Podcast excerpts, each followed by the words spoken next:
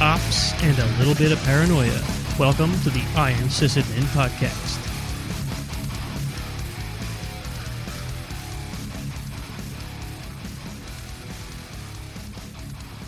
We're back. For those of you that are joining through that little audience link that I shared in Discord, you got to hear us talk about all kinds of crazy topics, like strip clubs in Pennsylvania, how Mark saw Pink Floyd's The Wall instead of E.T. when he was a kid. You know, good stuff. Maybe this should be a Patreon thing where you can join. Well, maybe it will be. I don't know. That's a thought, because there was a point where I had that like special sort of backstage thing that I did through Discord so that patrons could see what was going on behind the scenes, and nobody really ever used it. Nobody wants to see your friggin' hands. That is what it came down to. It was like a hand cam. Kind of weird. It was kind of weird. There's a very narrow group of people that are both Iron Sysadmin fans and who have a fetish for male hands. So I maybe they just wanted to see the beer I was drinking, Mark. You don't know. Yeah. Okay. All right. So anyway, we don't have that anymore, but we have this cool little like audience link that I can share from Riverside that gives you kind of the same thing, except it's almost like you're part of our call, except you can't speak. You can chat with us. You can see what we're doing. You can see this like weird cut-off version of my video because that's just the way it comes through. It's the same thing you'll see on the stream, but it's cut weird. So anyway. Is it beta? No, it's not beta. This is just the way Riverside is. It might be beta. I'm not going to try and find the about box because unless I could close it by mistake. Unless Andy's still talking about strip clubs in Pennsylvania, those could be beta. Yeah. We were talking about the stupid laws surrounding strip clubs in Pennsylvania, or at least as they were 20 years ago. Yeah, anyway. Pennsylvania's got some weird ass regulations. Pennsylvania's weird. Not going to lie. You can buy a gun from a vending machine, but they're really weird when it comes to liquor, and you still can't hunt on Sundays. No, you actually can't, but you can buy a firearm pretty easily. You really can. You really can. It's kind of scary. And ask is not a noun. Ask is not a noun? Was that? So don't use ask as a noun. Is that just in Pennsylvania? No, ask is never a noun. The ask was Riverside. I get it. No, Riverside's not beta. And as far as I know, nor are the laws in Pennsylvania.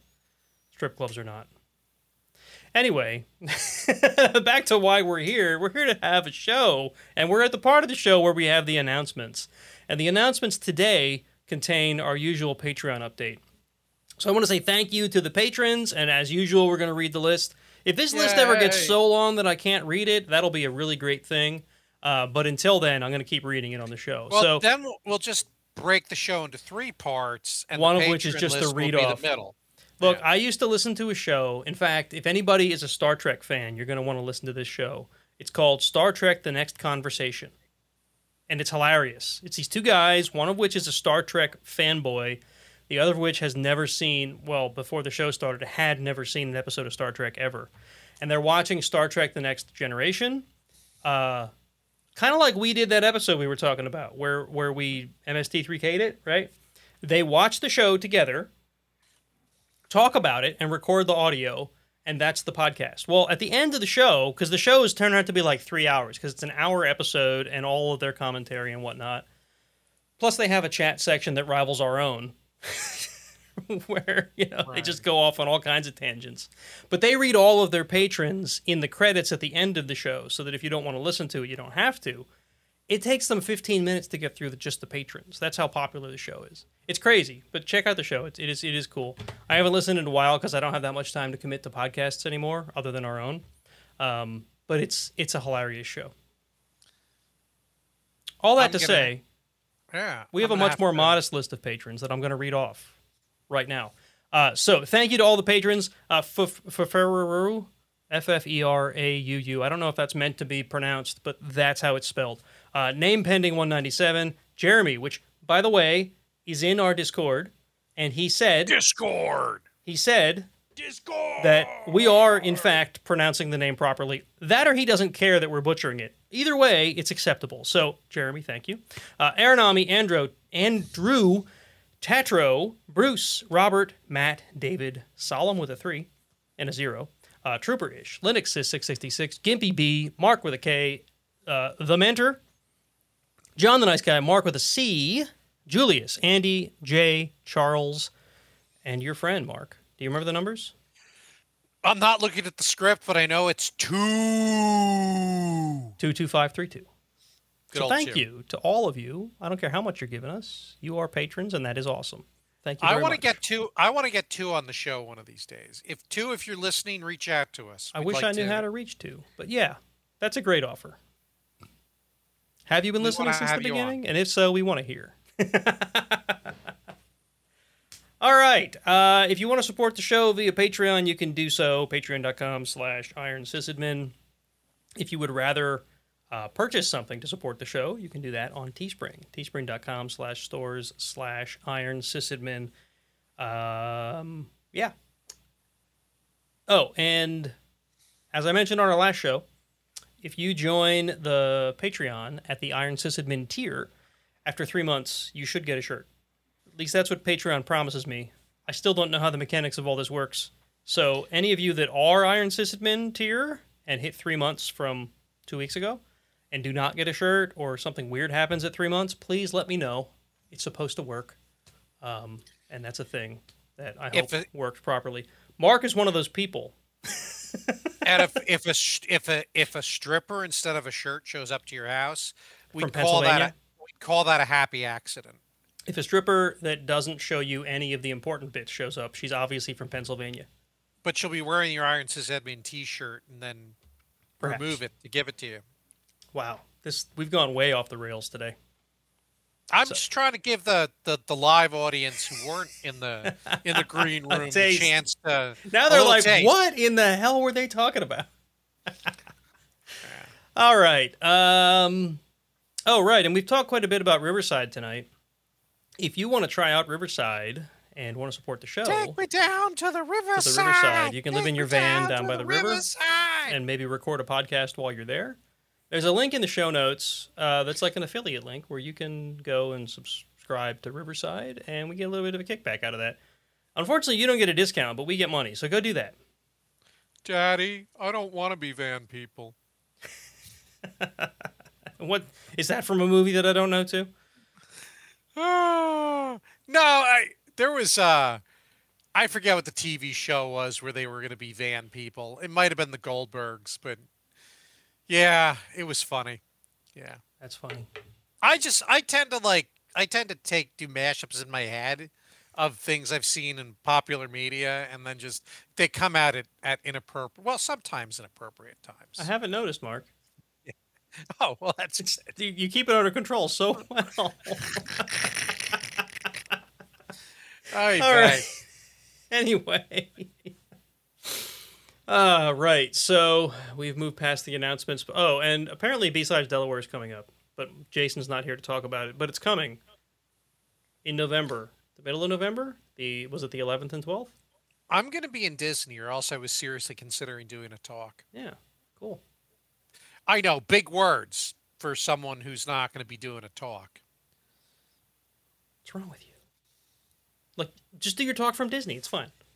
No, that's not going to happen. I know. Even if you thought it was going to happen, it's not going to happen. Even so if you're Andy's like, totally, I can do that. You're not. It's not going to happen. Andy's asking where in Delaware. Is it going to be virtual only, or will there be an actual physical gathering? It's virtual only this year. I think they're supposed to be back to physical next year, but that's probably what they said last year. So, yeah. Well, we assumed that people wouldn't be idiots and would actually like take steps to end the pandemic, and that clearly didn't happen. But we're not going there. Yeah, I mean, I've got feelings on that, but this is not that sort of show. Yeah, good thing. Anyway, all right, and that's the announcements. Now we can move along into chat. Move along. So I'm working on building Raspberry Pi based desktops for the kids. I thought this would be fun. I have one. It's like right on my desk right now. It's still plugged into stuff. Otherwise, I would show it to you guys. But it's a Raspberry Pi. You guys know what Raspberry Pis look like. I bought two Raspberry Pi 4. So they showed up. 8 gig models, right? And they took forever to come.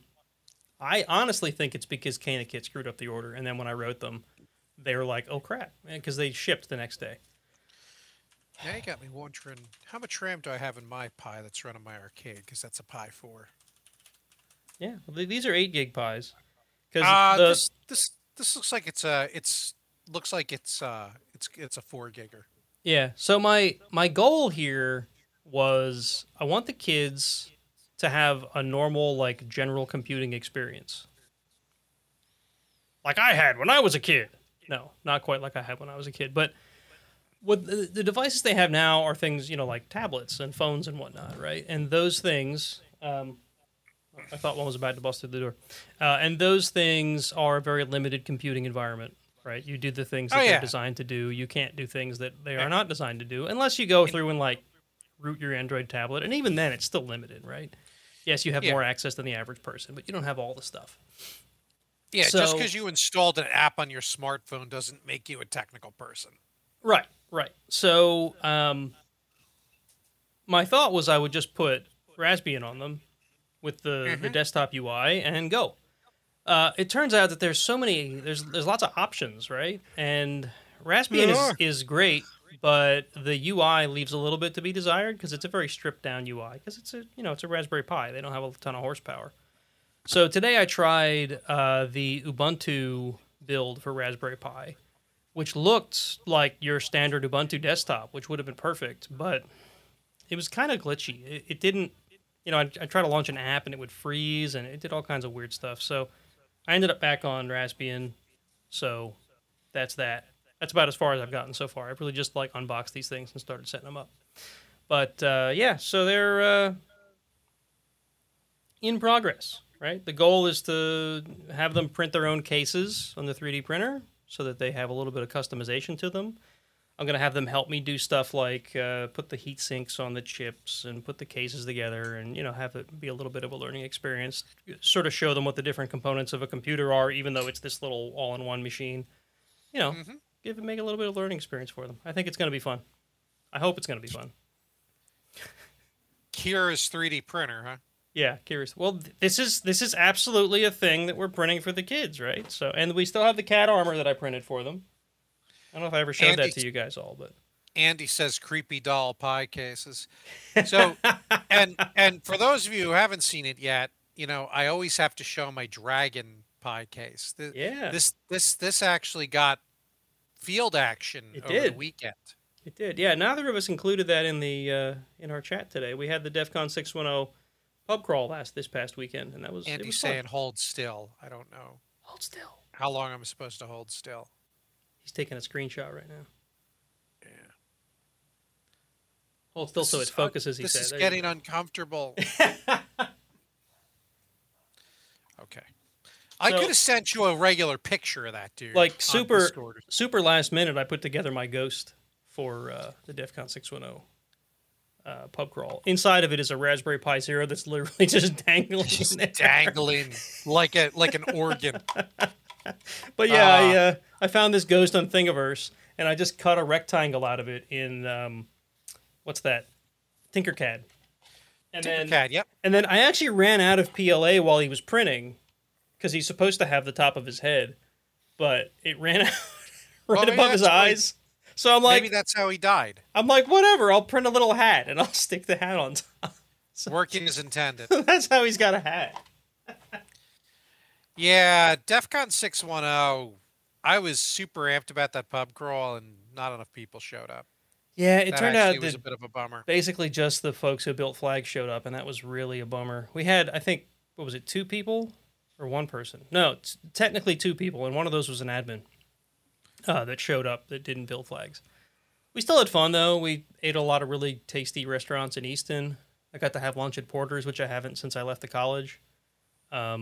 Not that I couldn't. I could always drive to Easton and get lunch at Porter's, I suppose. But that would be a heck of a drive for lunch. That's crazy.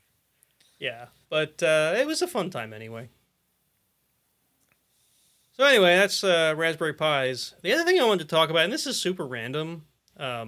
My wife got one of these discount cards to try out HelloFresh. Have you heard of HelloFresh? It's the one that sends all the ingredients? Yeah, they basically send you all the stuff you need to make a meal and the recipe on how to make it. We're not accidentally doing a paid promotion right now, are we? No, it isn't. And to be honest, that's the first thing I thought of. This episode of the Iron Sysadmin brought to you by HelloFresh. That's the first thing I thought of when I thought about talking about this. But this is absolutely not a paid promotion. This is just we're trying out HelloFresh, and it's actually really good. The food has been, like, amazingly tasty. And I don't know about, like, Mark, I know you like food. That's not a slight. I just know that you like to enjoy food, right? Yeah. So and so do I, but I like to cook things, right? But sometimes, like, looking up a recipe and going to the store to find all the stuff. I remember this one time we wanted to make a thing that needed an ingredient. It was like white pepper or something. We could not find it anywhere. We went to like 6 different stores trying to find white pepper. Realistically, we probably could have just went with some other kind of pepper, but the recipe called for this white pepper. And we did finally find it and made the thing, and it was really tasty. But yeah, anyway, they send you all the ingredients and the recipe, so you get to not only cook a tasty meal together, but you get a recipe card that you could then make it yourself later if you don't mind going out and finding all the ingredients. Let me ask you something. Go ahead.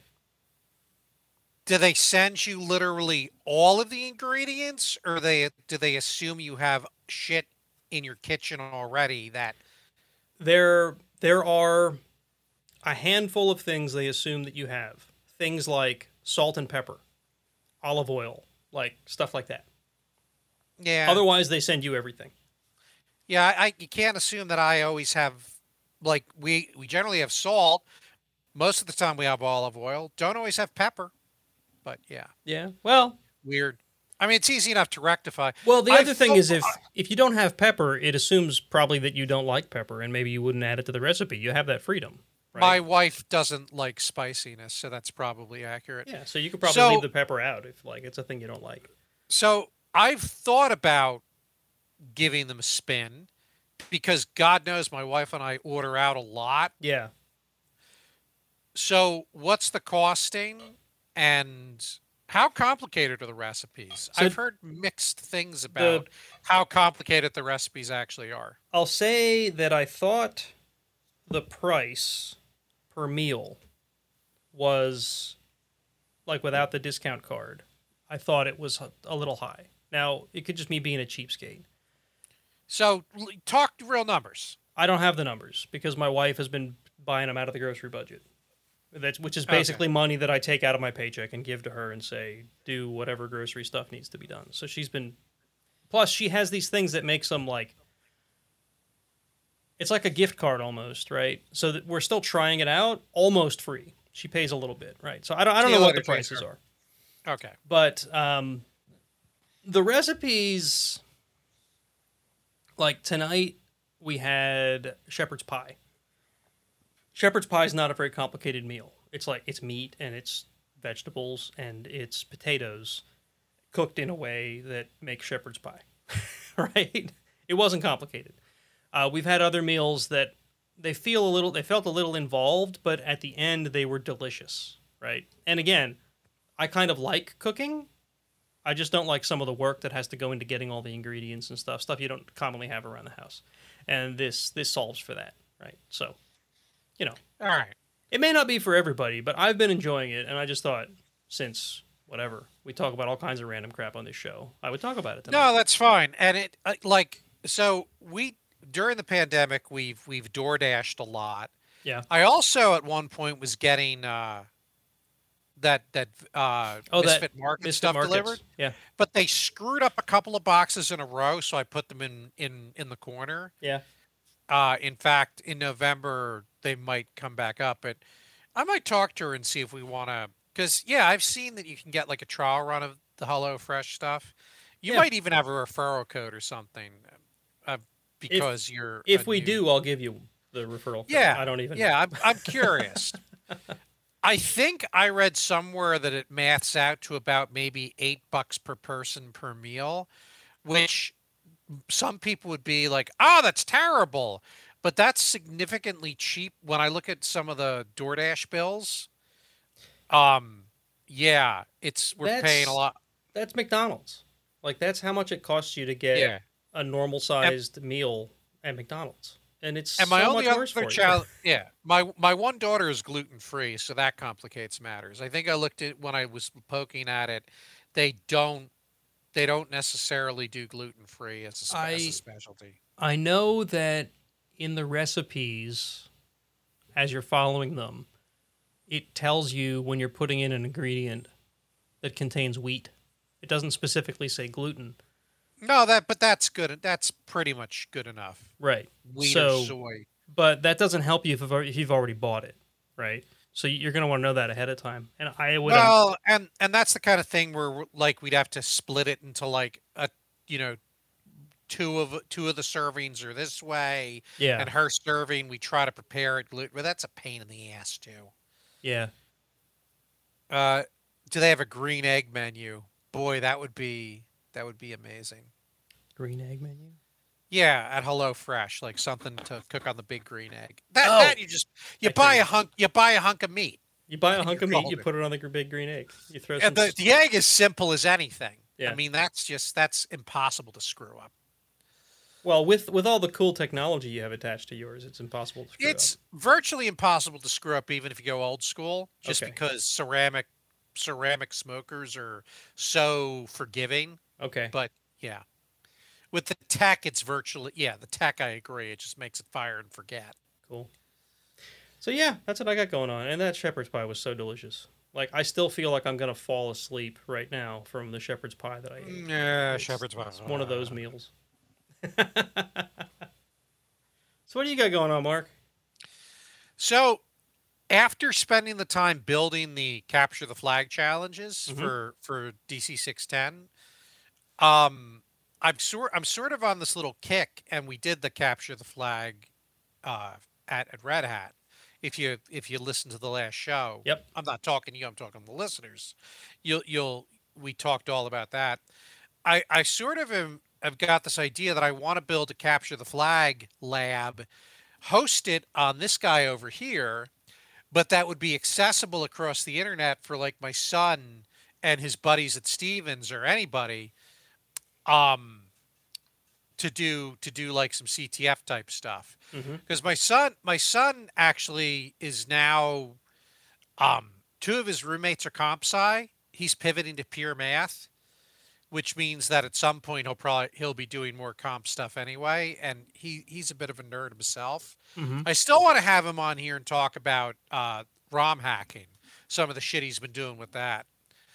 But, all that to say, I'd like to be able to run like a CTF game for his Linux group there one night.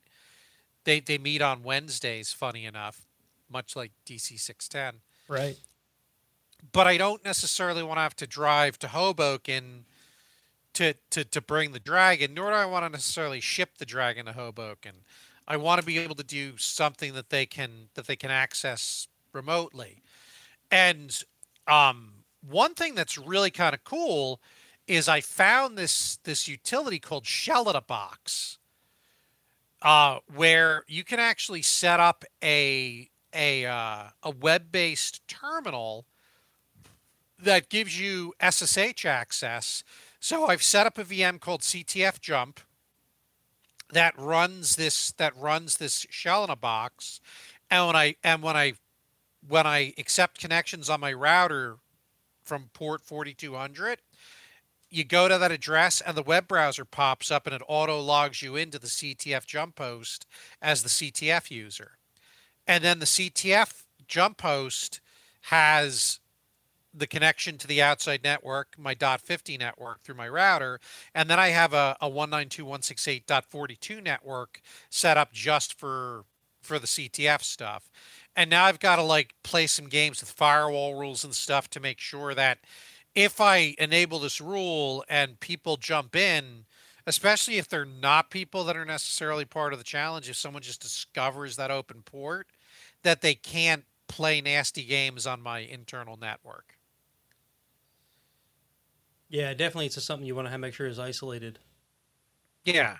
But I mean, again, like these are kids you can arguably trust, because they're not random people.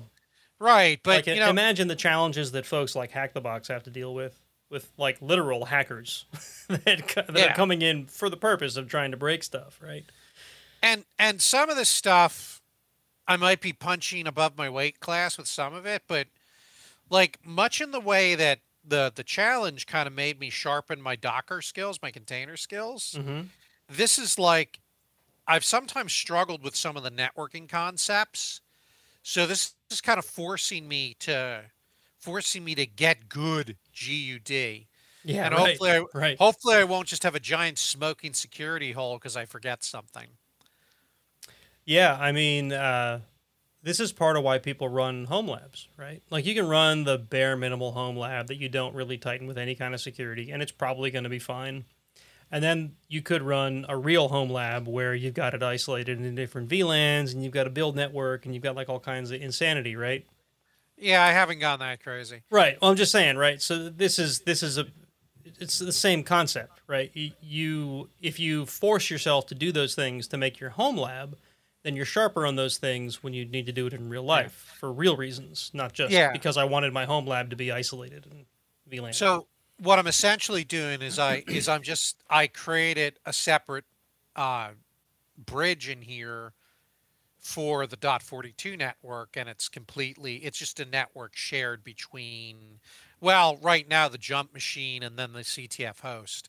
I could attach more VMs to it, but my goal was to basically use the CTF host in there and then run containers on it, and then, you know, give the containers either their own ports or their own IP addresses. Right, right. One thing that, Now this is going to force me to finagle the few things. I can do that easily with Docker. Podman's a little pissier about assigning IPs to containers. I've never tried it, but yes. I've started to do a little research on that, and it's doable, but it requires a little more finesse than Docker. Well, so Podman runs rootless, and that's right there is going to be a struggle, right? You may be able to do it with a pod. You assign an IP to a pod, and then you put your container inside of a pod. But I don't know. I haven't tried it. I know networking in pods works differently than networking in Docker does. Right. And so what I would end up doing probably is I would have to have one pod per IP address. Yeah. Yeah. Which is fine. And a pod is one or more containers. Right. Basically, right. So basically this is going to make me get better. Yeah, normally a pod would be like, I've got a web app and a database, so they go in a pod together because they have to talk to each other. But then the other containers can't talk to that pod, right? So my database is safer because the web application, which I've exposed on port 80 and 443, can talk to the database, but the database can't be reached from anything outside of the pod, right? So it's another layer of security, almost like a firewall. Ogres have layers! Ogres have layers! I got to kind of wrap my head around how all this shit works. Right. And then I just got to set some firewalling. I think on the CTF jump host, I've just got to make sure that you can't do any outbound connections to 192.168.50 except for ports probably 80 and ports 4200, because I'm going to be running a web server. I'll probably expose the web server and then port 4200. What you could do. And you I don't want people to be able to SSH into the 5.0 network. I was going to say, you and I can talk about this offline if you want to, but what you can also do is your virtualization host is essentially a libvirt host, right? It's a RHEL box with libvirt. Yeah. You just run a virtual network there that is not NATed, and then you connect that to your jump host. And you also connect whatever IP people are connecting to your jump host with. And then you basically firewall off the quote-unquote public IP, or the IP they connected with, so that it can't reach anything other than, well, it can't reach anything, period. And then the private network is how they access your flags. And that's what they're going to do, but I figured I'd have to, that machine still needs to be able to, whatever, we'll talk later. Yeah. Mm-hmm. I did stuff like this when I was running that web host in the basement, because I basically had a virtualization host which ran a router, which was basically a Linux box with a TCP/IP stack, right, as a Linux box would have. And then I ran another one that was just an IP tables host that was my firewall, right? And then all of my web hosts were behind it, right? So all my routing and stuff and everything was internal to this one little hypervisor, which, of course, is a nightmare. When you talk about single point of failure, because literally all of my infrastructure was virtual on one machine. Right, but for a lab situation, for a lab, fine. It's fine, right? All There's right, a reason so... I don't run a web host anymore, because like that stuff kept me up at night because I couldn't afford real infrastructure, so that was the way I did it. Yeah, we're going to talk about that. So that thank you. The other thing you and I need to talk about this because we have 4 weeks left for the expedition. Yep. One of the more challenging achievements in the expedition is to collect 16 whispering eggs. I hope you're collecting your nanites because you need to collect 4,000 of them. Okay. I'm actually close to that, I think. Because good. And some people have set up these farms where you can get the mold, and the mold processes 5 mold turn into 1 nanite in a refiner. It's actually you could argue there's an easier way. I guess that's a pretty easy way. But if you go to a planet and scan all of the life forms, that's a wonderful way for that, right? And if you find every single animal, you get bonus nanites. Right. And if you go to the anomaly and talk to the dudes, Helios and the other guy, they'll give you nanites based on your achievements. Yeah, well, I went to one planet that had, like, I don't know, 6 unique life forms, and I got 1,500 nanites for scanning them all. Yeah. I'm on a planet now that if I find one more creature... One more! I'll get 3,500 out of it, and then... All right, so you're golden. Yeah, so... In the last expedition... It's like Pokemon. I'm hunting. It is. Got to catch them all. That's right. Got to scan them all. Anyway. So the last expedition, we needed these larval cores as well. We don't need the eggs. We need the larval cores that are inside the eggs. Right. And somebody had built this base around one of the abandoned structures where they put like round rooms right on top where the eggs were and then quarters and stuff. Because one of the things that'll happen is the Whispering Horrors, if you've got the rooms built up and they spawn, they don't necessarily pop inside of the room. They might pop outside, but then they can't hit you and you're just jollily collecting the things. Oh, that's handy. And also if they do spawn in the room, they can't knock you because they can knock you through the air quite a distance. Yes. Away. Although I got an achievement for that. That one where you had to be in the air. How you got that one. I remember that. I got that achievement. I'm like, what? Why am I? Oh, look, I got an achievement. Jetpack. Don't want to die. I did the technique where you built basically a climbing wall and just bounced a climbing silo almost. And you just wall bounced between 2 walls. And, that's funny. And you were able to, yeah. But yeah, so we need to collect these larval cores, and I've collected 1 so far. So I think what I'm going to do is a pain in the butt. Yeah. Yeah. Now we got to get so many more of them. I think we needed like 1 or 2 the last time. Yeah, we needed 5 because you needed them to fix the hyperdrive. That's right. And you got yours the hard way.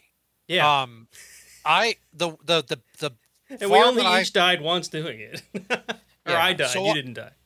So I got to the 3rd rendezvous, and what I'm going to do is I'm going to try to find an abandoned building that's got the eggs and clusters around it, and that's where I'm going to slap a base there and build my own farm for that. Because looking at all the other milestones, they all look pretty straightforward. They are. They don't look especially tedious. They are. And again, we got a month to finish this one, so there's not a chance we're not. Yeah, I played it a little bit last night or the night before. Was it last night? It was last night. Well, you and I played the night before. I played for like an hour last night. Yeah. I was on last night probably earlier than you, and then I might have fired it up during lunch today for a little bit. Never. I did. See, I went for a walk over lunch. You were playing No Man's Sky. I had a very busy meeting day, and I don't blame you. Yeah, I didn't get a walk in Thursday. I'm going to conduct a very unofficial Iron Sysadmin poll. How many people feel that Thursdays are too meeting heavy? I feel like Thursday is the day everyone picks for meetings. I don't know why. Today was unusual. I had a lot of one-offs today. Okay. When I was at the college, Thursday was always the day everyone picked for meetings. Now that I'm at Red Hat, Thursday seems to be the day meetings always land on. And it actually came up in a meeting I was in today, and somebody said that they think it's because nobody wants a meeting on Friday, so they put them on Thursdays. No, nobody does want a meeting on Friday. Yeah. So I'm curious if anybody's out there feels like Thursday is a terrible meeting day or that it ends up being a meeting-packed day. I want to hear from you. I'm curious. I need to get better about just not attending meetings that I don't feel like attending. I talk a big game, but I'm not very good at hitting no. Yeah, another feeling. I usually only say no if there's a conflict. Or if it's a complete waste of time, like, you know, you know the meetings I'm talking about, the ones we all get invited to. Have you ever created a conflict intentionally? Like the meeting request comes in, and you're like, yeah, I'm not going to this, and then you make a fake meeting. You make a meeting that says, talking about the blah-ba-dee-blah with so-and-so. Well, I don't expose my calendar data. I just, people just see free busy. Yeah.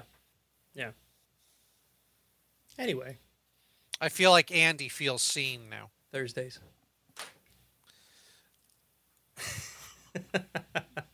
You mean that's your new strategy?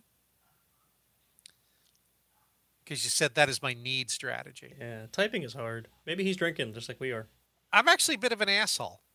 You thought I was this great guy as your TAM, but quite frankly, from a business perspective, well, you came from New Jersey. I can be a bit of a jerk. You came from New Jersey. New Jersey people, that's just the way they are. Oh, he knew that. Oh, he knew that. All right. All right, I think we finished chat, unless you want to talk more about No Man's Sky. No, I'd like us to have enough time to do the news. Wait, what? No. To do the news properly. We're only at 37 minutes for this half.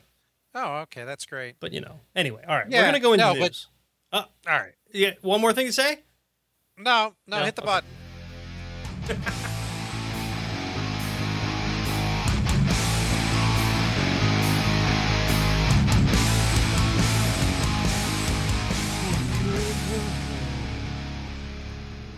So in usual Iron Sysadmin fashion, I haven't opened the tabs with the news articles in them yet. So let me do that quick. There we go. And since I brought all the news, you'd think I would not have to open them and I would just know them. But I got to be honest, this show came together kind of last minute, and the news is the same deal. All right, so our first news article comes from The Verge, and it's sort of par for the course. Windows 11, you may have heard of it. It's this thing that Microsoft said they weren't going to release because Windows 10 was going to be the last release of Windows. But here it is, because Microsoft can't resist, I suppose.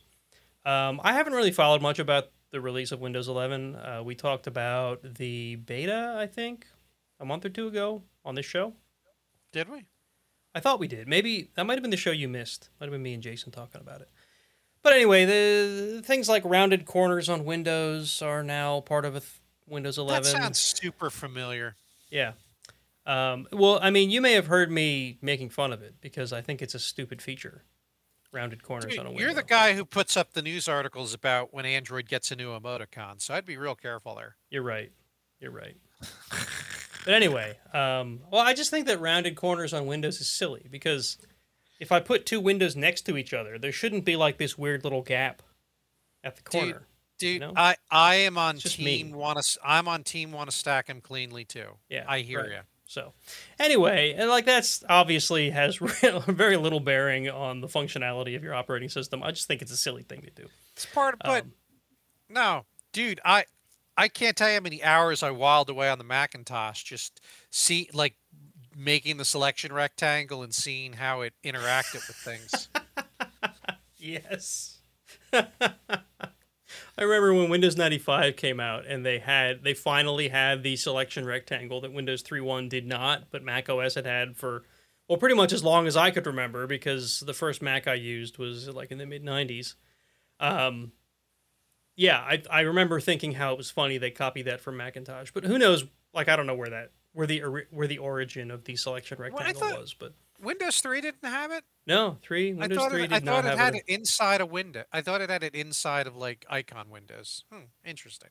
I don't think so. Well, I mean, you could move icons. But, yeah, I don't think they had a selection rectangle.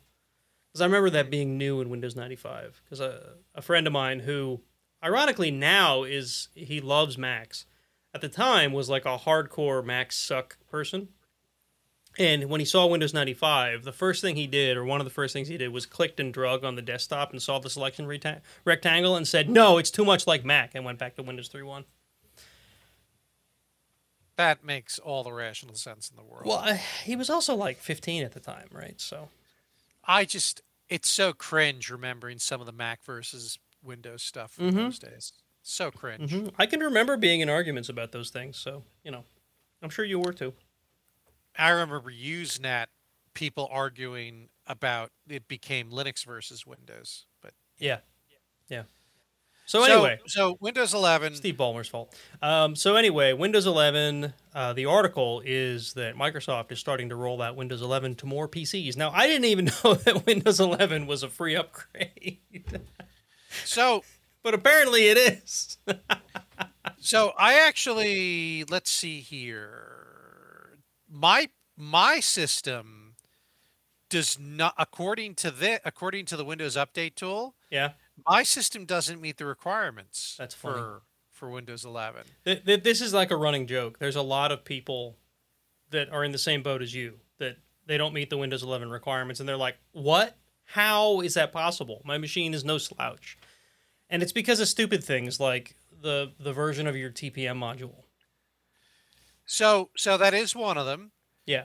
But the other thing is, it says my processor isn't supported, and I've got like, what do I? It's funny when you actually check the processors on the list at Microsoft that are supported, it's huge. It goes back an incredible amount of time, and I've got an i7 7700, you know, 4.2 gigahertz, 4-core. Like this thing's not a piece of shit. Yeah. I don't even know where to check this. This is in the Windows Update settings. If you go to Windows Update, there's part of it might have already done a little sniff check. Yeah. And will tell you whether or not it's compatible. And then you can download this tool from Microsoft to do a health check to see why you're not, you know, chosen. It's funny. My system says it's up to date as of today at 7, but yet there's updates available. It's weird. That is weird. It doesn't say anything about Windows 11 in mine. I'll have to look into how to make that check. Interesting. So I'm not sure if I would. I'm not sure how I feel about Windows 11 because well, no, I mean, it's not an emotional thing. It's like, will it break things like my VR setup? Right. You know, Flight Simulator is going to support DirectX 12. Well, my understanding is that Windows 10 supports DirectX 12. I don't need to jump to 11 to do that. Yeah. So I lack a compelling reason to even get all worked up about going to Windows 11.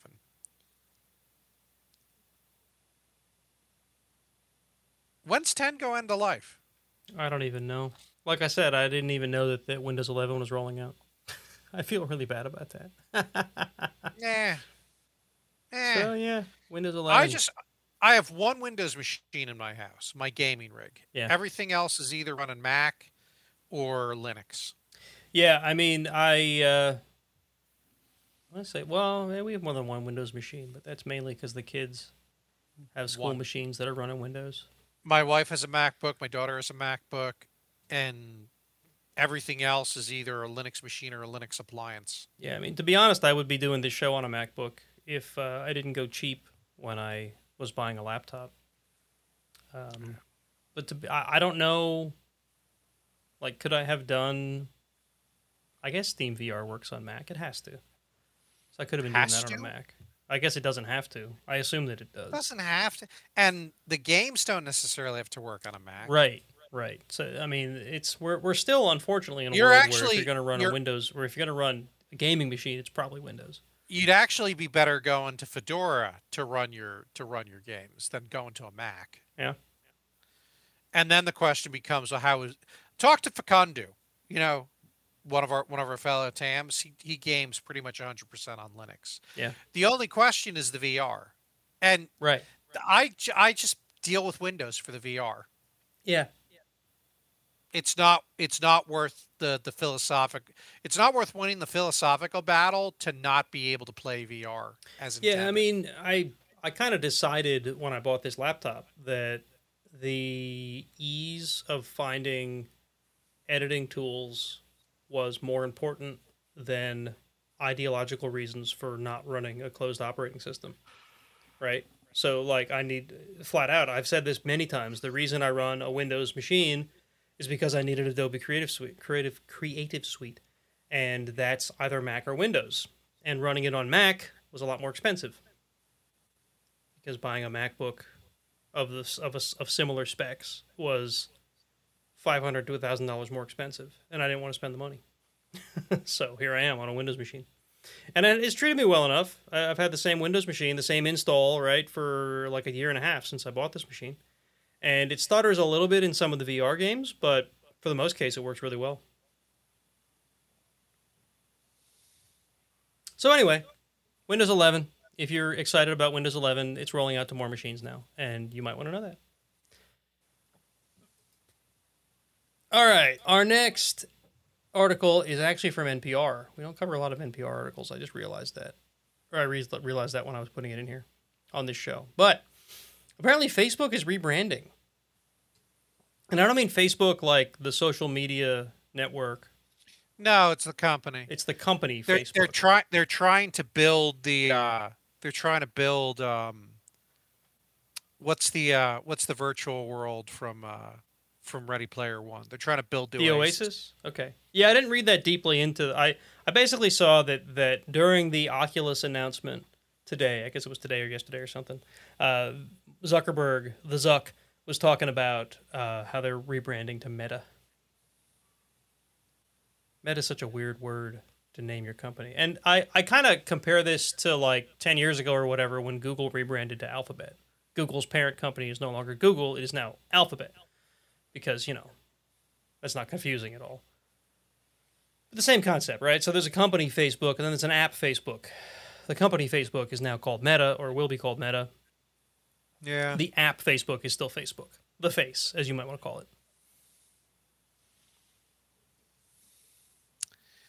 Yeah. This is interesting. People immediately accuse them of changing their name to try to avoid lawsuits over the whistleblower stuff that's going on. Which, well, I don't know if that's really even a thing that can happen. I think it points to a basically Facebook, the application, as much as it's used by lots of people, they have lost. Like Facebook is that annoying thing your mom and your grandparents are on now. Right. And Zuckerberg, I think, wants something bigger than an aging social media platform. Yeah, right. And that's the part that doesn't really thrill me. The idea that if you have an Oculus, you need a Facebook account. Yeah. Okay, so if I don't want to. This is weird, and I'm having a hard time putting into words what my real concern is, but I think you know where I'm going. I don't trust Facebook. No, I don't either. I don't really trust Google. No. I want to trust Apple, but between the three of them, if I'm going to immerse myself in one of those technologies, the last one is going to be Facebook. I'm actually looking for a way out. I still am on Facebook every friggin' day, and I'm not proud of that because of the relationships I have with coworkers and family. Right. And I wish there was some other way to maintain that contact as easily. You know what I was thinking today? I almost want Facebook to start charging a subscription so that I can tell them to go pound sand. I'm out. Because I would tell them to fuck off at that point. So 2 points based on your conversation here. First of all, you made reference to the Oasis from Ready Player One, and that's a really good comparison to what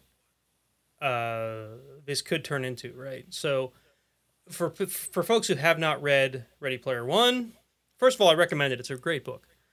You could go watch the movie if you want to, but it's an entirely different story. So I would recommend the book because the book was awesome. The movie wasn't bad either. We've argued about this on the show, not you and I, but me and Jason, because we're both fans of the book, and he's a fan of the movie, and I'm not. But that's beside the point. Where was I going? All right, the Oasis was a virtual world in the book where humanity essentially escapes to now, right? Life is no longer really lived in meat space. It's lived in this virtual world called the Oasis. And the Oasis was designed by a company that tried to remain true to its virtues, you know, that the Oasis was meant to be a place for humanity to be humanity, right? And there was a company trying to basically get rights to the Oasis and own it, right? IOI. I don't want to go too deeply into the story, because especially if people want to read it.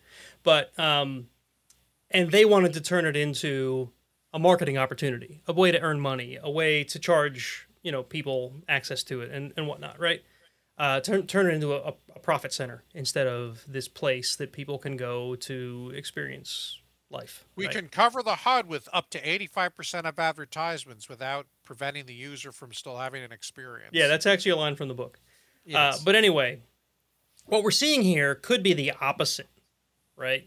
And this has been in the back of my brain since the moment Facebook bought out Oculus, right? Oculus was, you could argue, a pioneer in the VR space, right? They started making the thing that we now ubiquitously call VR headsets, and they made them in a way that was attainable to the average person, right? Maybe not every average person. It's still definitely a cost sink to get into VR.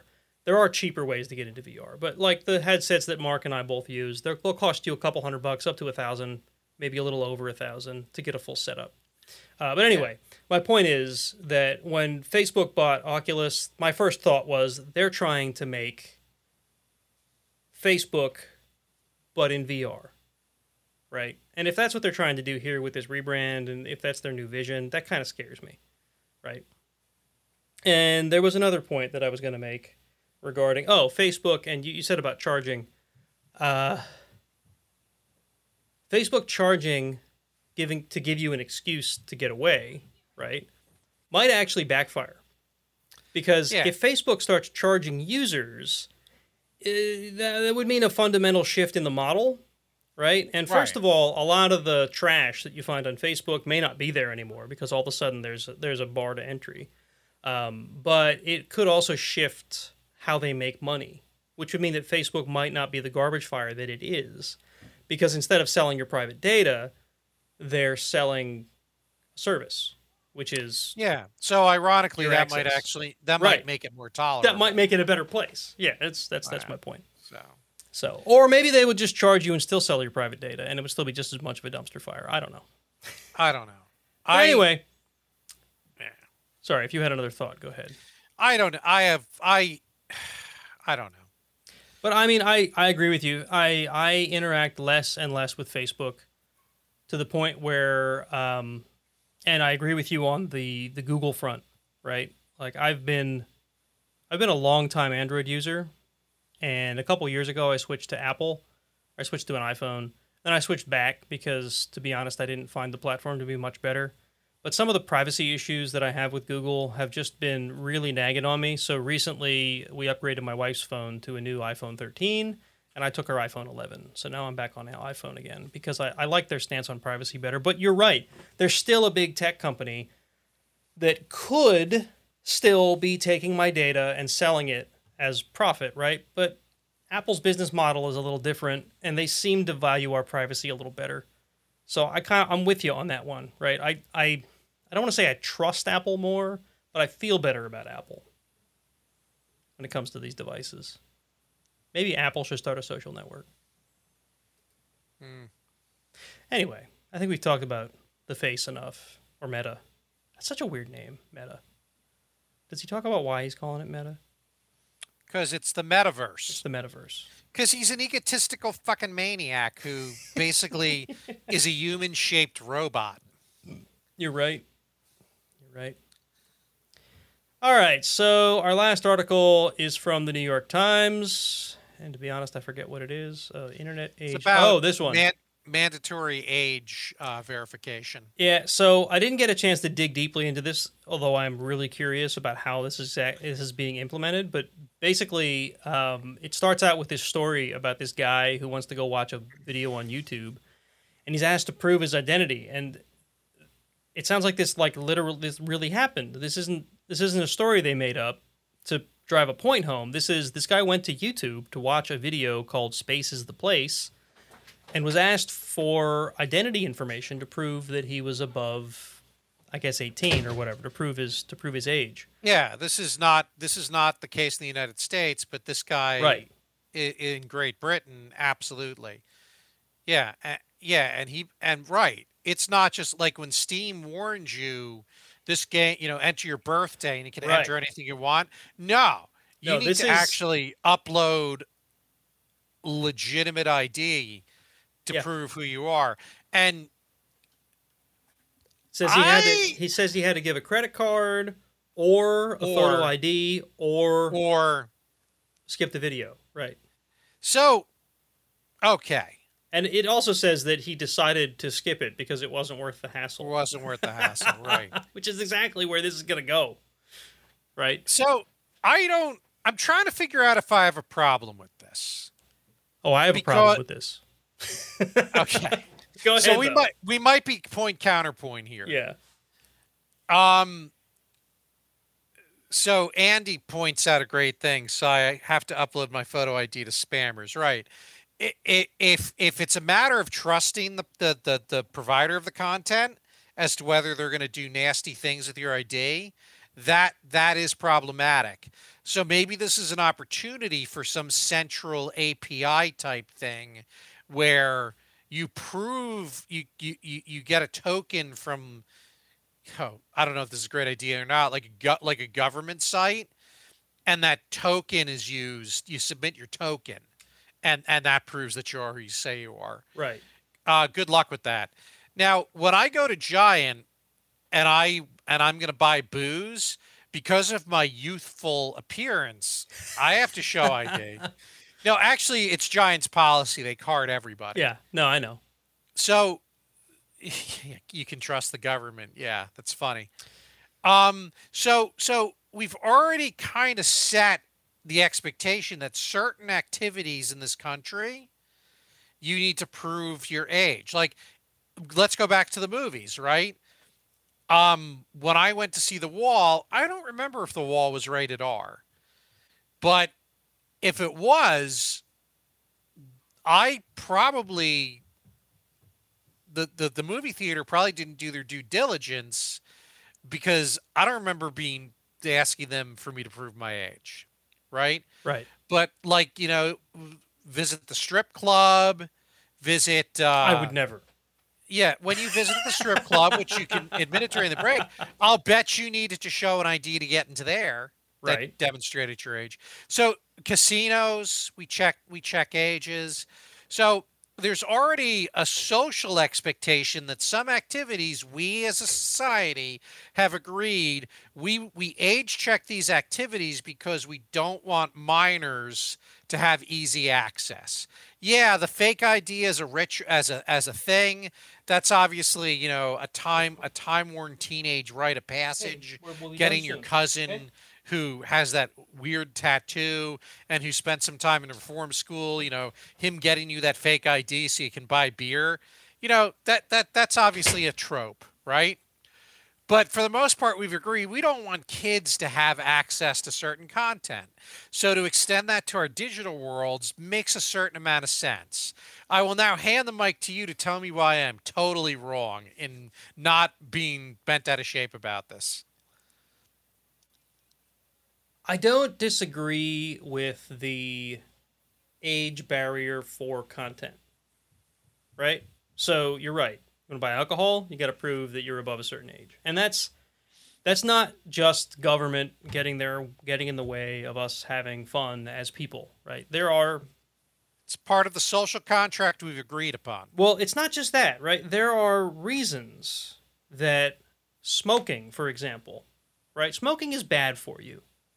And as a minor, if you start smoking, it could be even worse for you because your body's still developing and whatever. So, like, generally people have agreed that once you're 18, your body's done developing. Smoking isn't quite the terrible thing it is for your health, although it is still bad for you. But you're over 18, you can make that choice for yourself. You can go buy cigarettes. Same thing with alcohol. I don't know why 21 is the alcohol level versus 18 for cigarettes, or at least in this state. I don't know if that's worldwide, or I guess it's not worldwide, but whatever. My point is that there are these age barriers set for different things. Renting a pornography movie is 18 plus, right? Buying cigarettes is 18 plus. Buying alcohol is 21 plus, right? There's reasons for these things. Now, you could argue the pornography thing is like that's a whole other topic, right? Seeing naked people is, why is that 18 only? But whatever. Can we just say that it's a social thing. The social contract, yeah. We have agreed that this is, these are rules we have decided as a society, right, that make, that we feel, the royal we feel protect the youth. Right. And make people reasonably comfortable. And of course, some people disagree, but right, when you live in a democracy or a republic, you know, this is how we set things up. Up until this point, the internet has been a very difficult place to prove those things. Right. So a porn site, mm-hmm, which is a perfect example, because a lot of people, especially when they're young, they get on the internet, they want to look up naked women for whatever reason. That's the way it is, right? It's really hard for those sites, without, especially ones that don't require payment, to prove your age, because there's this certain level of anonymity that comes, it's a hard word to say. Anonymity. And yeah, that comes along with being on the internet, right? If I browse to a website from my house, from my Wi-Fi, through my cable modem, or my kids browse to a website from my house, from my Wi-Fi, through my cable modem, to the website, we look like the same person, right? Because there's no way that they can tell. And that's both a good and a bad thing. I think that the bad thing is exactly what we're talking about here. There's certain content that I, as a parent, do not want my kids to have access to. And the only way currently for us to limit that is for me, as an IT person, to put things in place that limit that sort of content, for me as a parent to monitor what they're doing, and for the website to say, are you 18?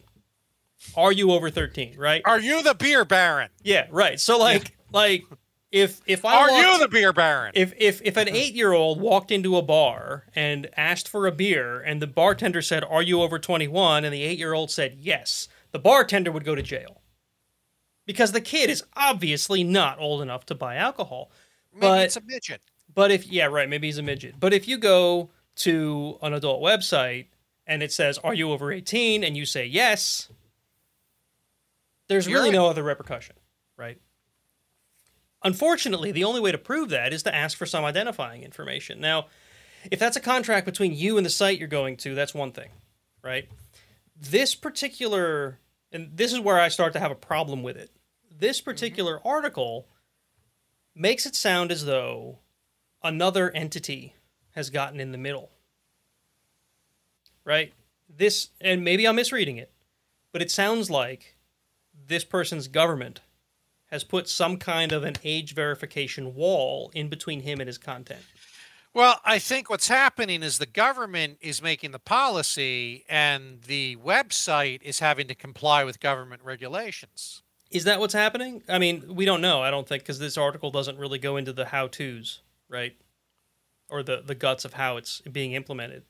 But the way I read it, it sounded like YouTube didn't ask him for his age. Some other thing in the middle did. How the hell would that even work? Right. That doesn't seem possible. So that's the thing that concerns me. If that's what's going on, then that really concerns me, because that means that there's somebody in the middle of my communications with the website that I'm going to. All right. So it's, no, that's not what's happening. It's not what's happening? No, there's a paragraph. I know that we don't always get to read the news article. So yeah, right. An update to the European Union's rules for video and audio services requires sites to protect minors, which may include checking users' ages.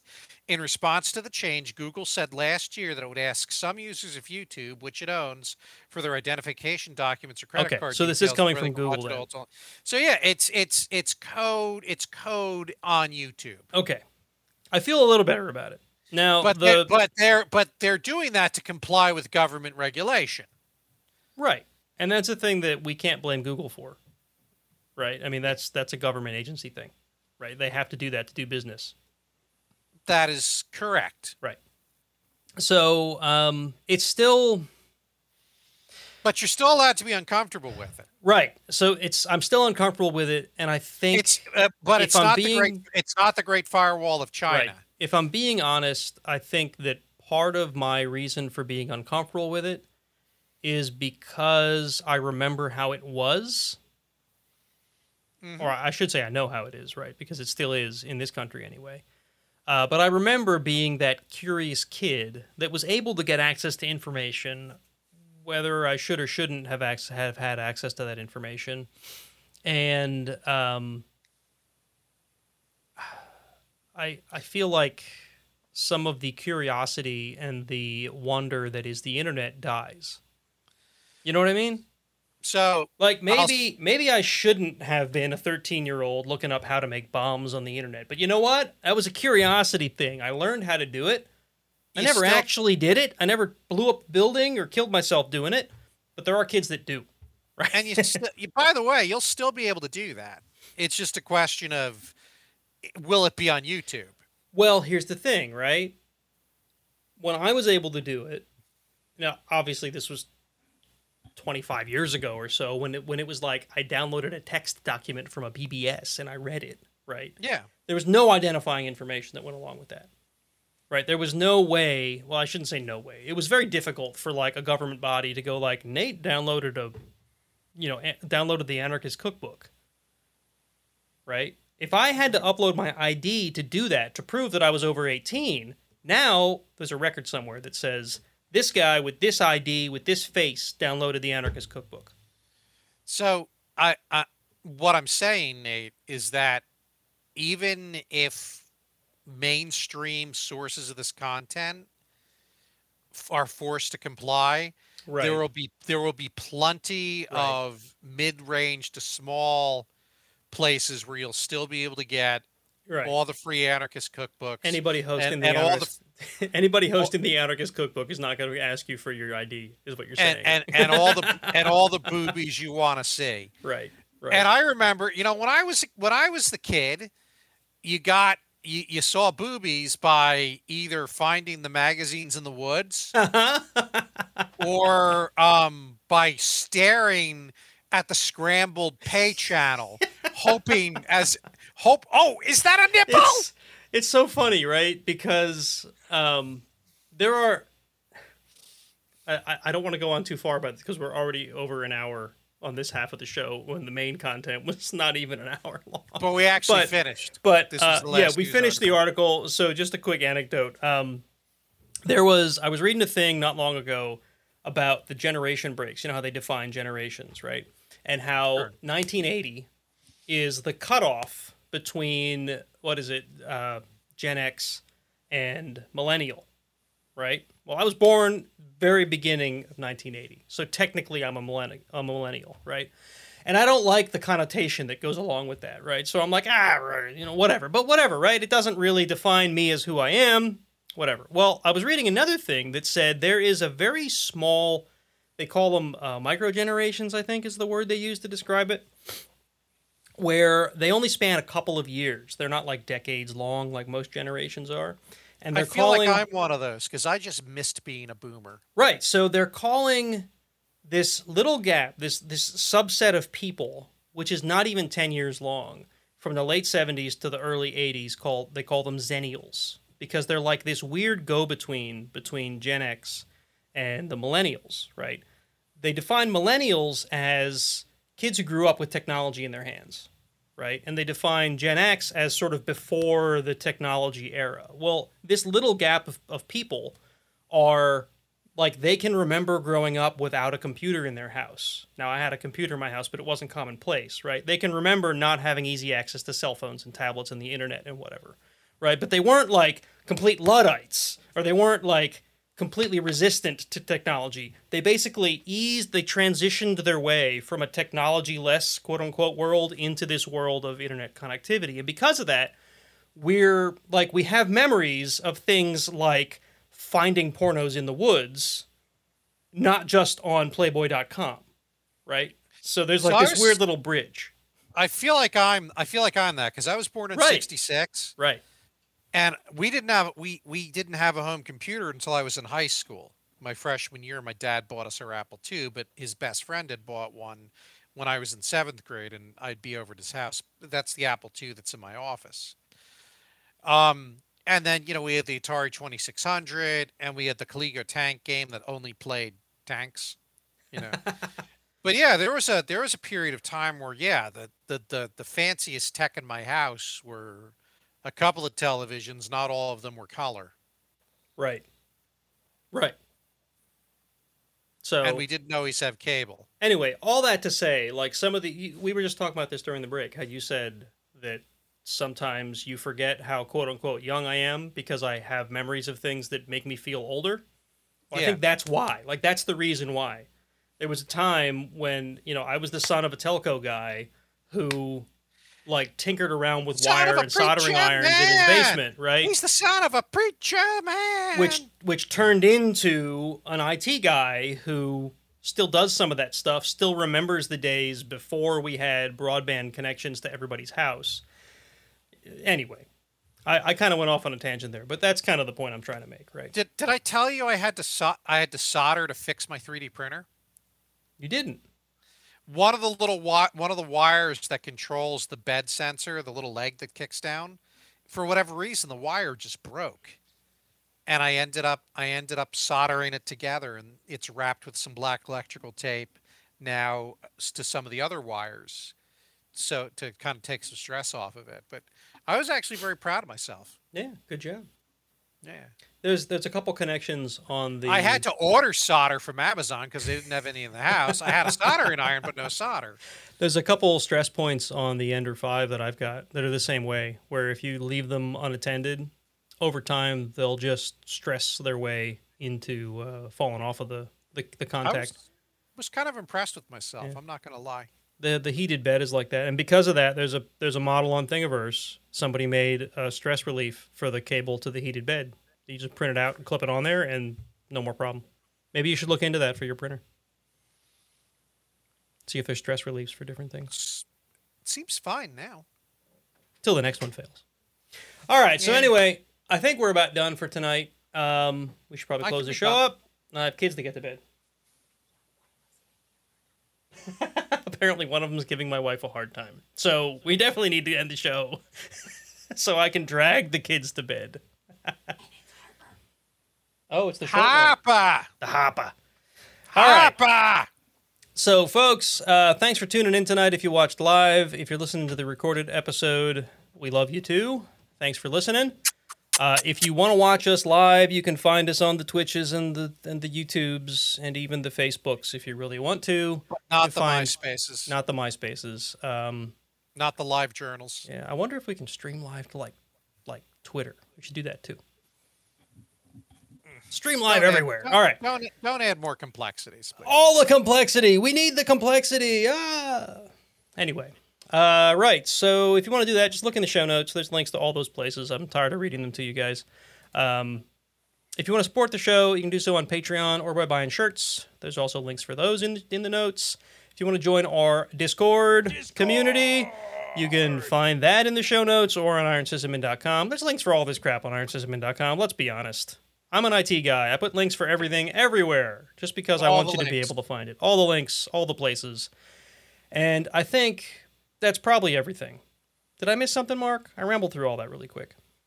I should, you know what I should do? I should make like an outro thing that plays all that so I can hit the button and just walk away and not have to ramble it all off. But anyway, folks, I hope you have enjoyed the show. Mark, you have any last comments for tonight? Happy Halloween. Collect lots of candy and get fatter. Right. You know, do some trick-or-treating. It's that time of year. I forget whether we have a show the week I'm in Disney. We might. I really don't remember. Know. We'll have to sync up on that and figure it out. We'll yeah, no. Well, you're totally going to record from Disney, right? No, not at all. Man. Not at all. Can't get this guy to commit to anything while he's on vacation. I don't get it. No, that's it's like you were never a sysadmin.